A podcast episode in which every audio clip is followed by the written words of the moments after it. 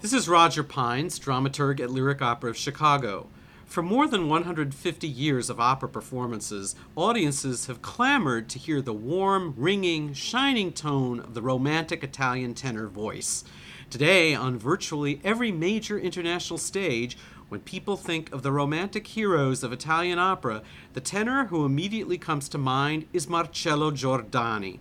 On his calendar for 2010 alone are major appearances at La Scala, Madrid's Teatro Real, the Salzburg Festival, San Francisco Opera, the Rome Opera, and of course, the Metropolitan Opera, where he's an enormous favorite.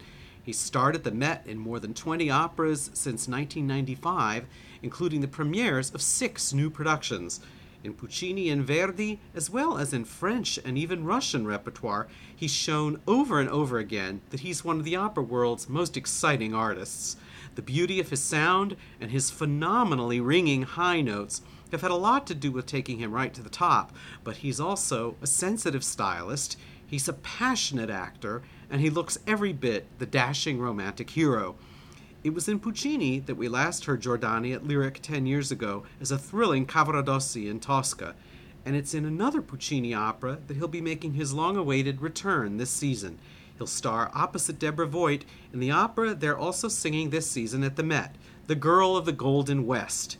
As the bandit Ramirez, aka Dick Johnson, you can expect from Giordani all the thrilling singing and dramatic fire that have made him an idol of opera goers everywhere. Marcello Giordani, a star you should know at Lyric Opera this season.